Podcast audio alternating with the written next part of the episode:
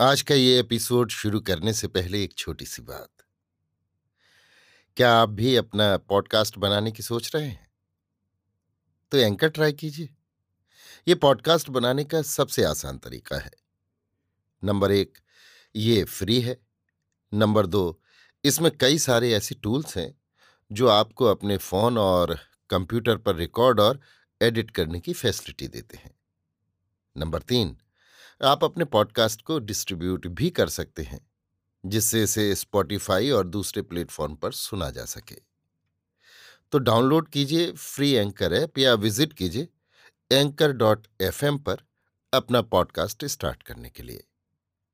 ये तो थी एक छोटी सी जानकारी, और अब शुरू करते हैं एपिसोड का सिलसिला। तो आज के एपिसोड में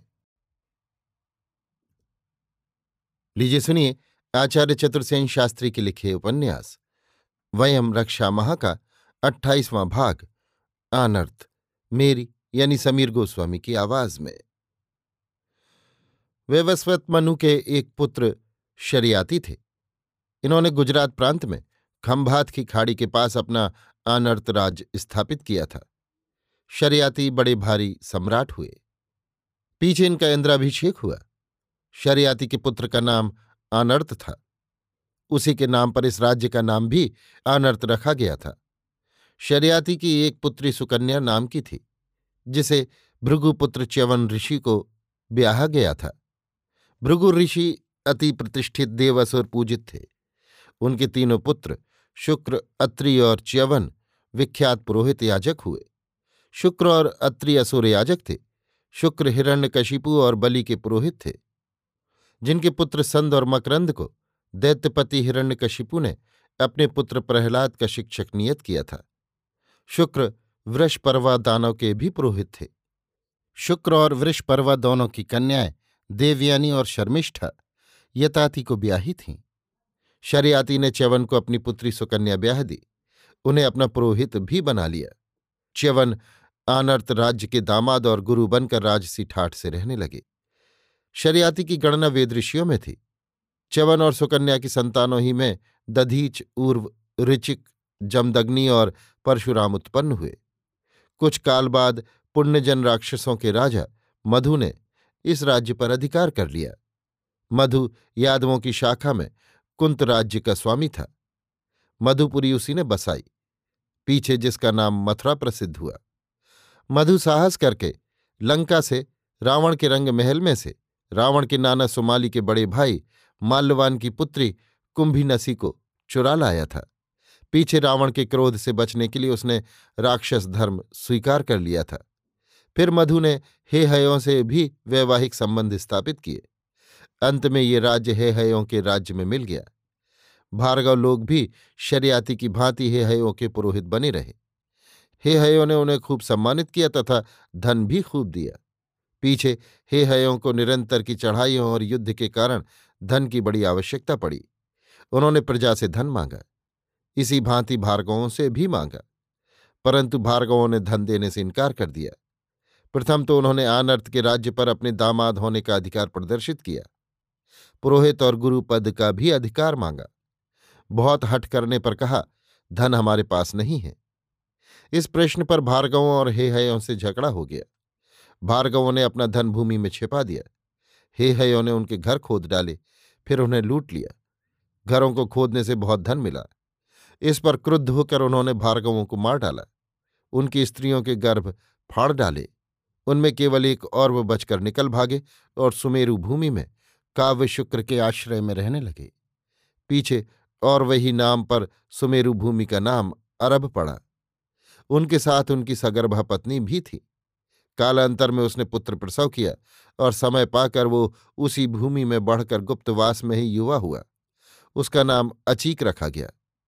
युवा होने पर और ने उसे सब ऊंच नीच समझाकर महेशमतों के राज्य से दूर सरस्वती तीर पर आश्रम बनाकर रहने की सलाह दी।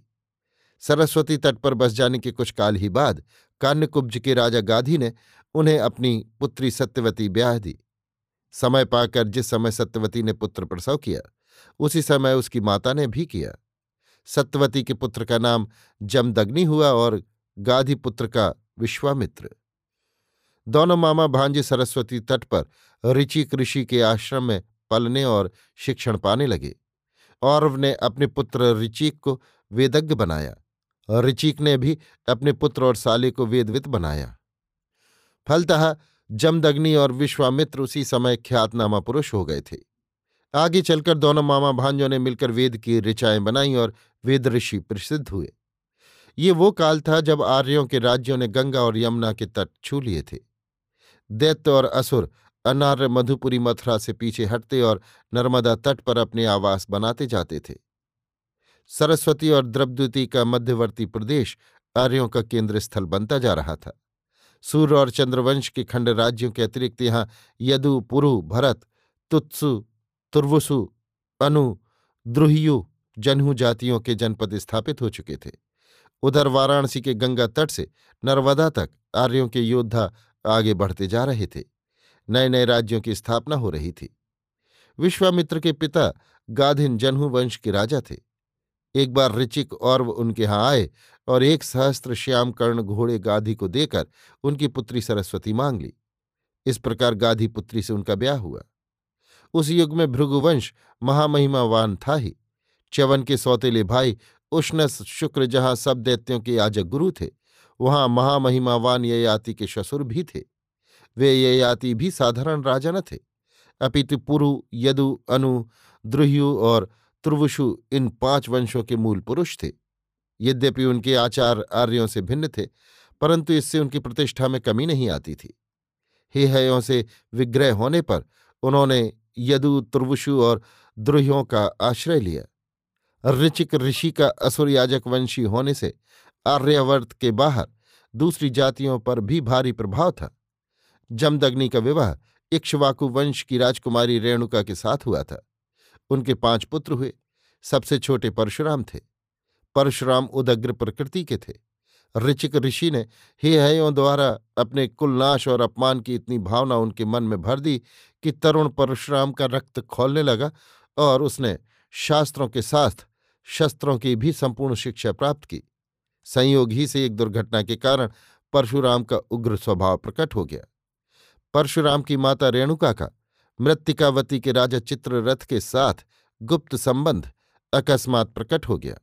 जमदग्नि एवं शांत पुरुष थे, पर इस घटना से वे इतने उत्तेजित हुए कि उन्होंने अपने पुत्रों को आज्ञा दी कि वे तुरंत ही अपनी माता का सिर काट लें।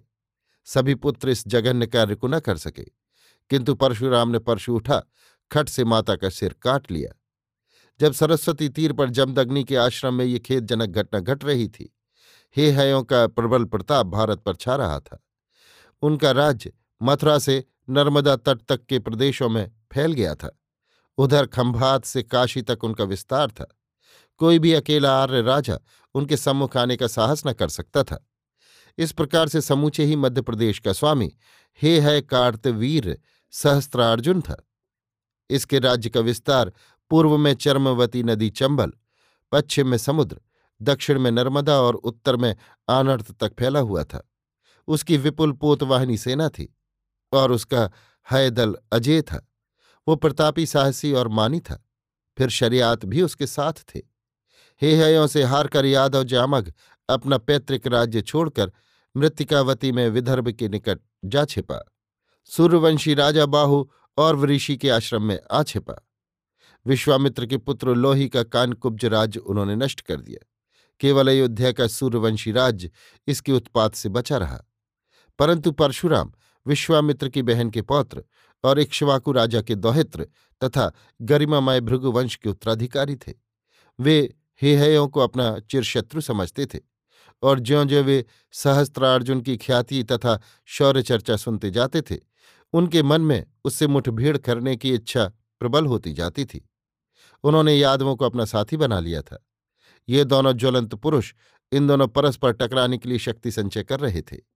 संयोगवश जमदग्नि की स्त्री रेणुका की बहन सहस्त्रार्जुन को ब्याही थी। इस प्रकार यद्यपि जमदग्नि अर्जुन के साढ़ू थे, फिर भी प्राचीन वंश बैर तो था ही। अब जो उन्होंने अपनी पत्नी का बध करवा डाला तो इससे क्रुद्ध होकर सहस्त्रार्जुन ने चढ़ाई करके जमदग्नि का आश्रम जला डाला, गाय लूट ली और मनुष्यों को मार डाला। इस पर पिता की आज्ञा से परशुराम ने अपने मौसा, इस विख्यात योद्धा सहस्त्रार्जुन को सम्मुख युद्ध में मार डाला। इस पर कुपित होकर अर्जुन के उत्तराधिकारी हे हयो ने राम की अनुपस्थिति में निरस्त्र जमदग्नि को मार डाला। इस पर क्रुद्ध हो हे हयों का बीज नाश करने का संकल्प कर परशुराम ने निरंतर कठिन युद्ध करके हे हय वंश का समूल उच्छेद करके समंतक तीर्थ में उनके रक्त से पाँच कुंड भरे। अभी आप सुन रहे थे आचार्य चतुर्सेन शास्त्री के लिखे उपन्यास, वयम रक्षा महा का अट्ठाईसवां भाग अनर्थ मेरी यानी समीर गोस्वामी की आवाज़ में।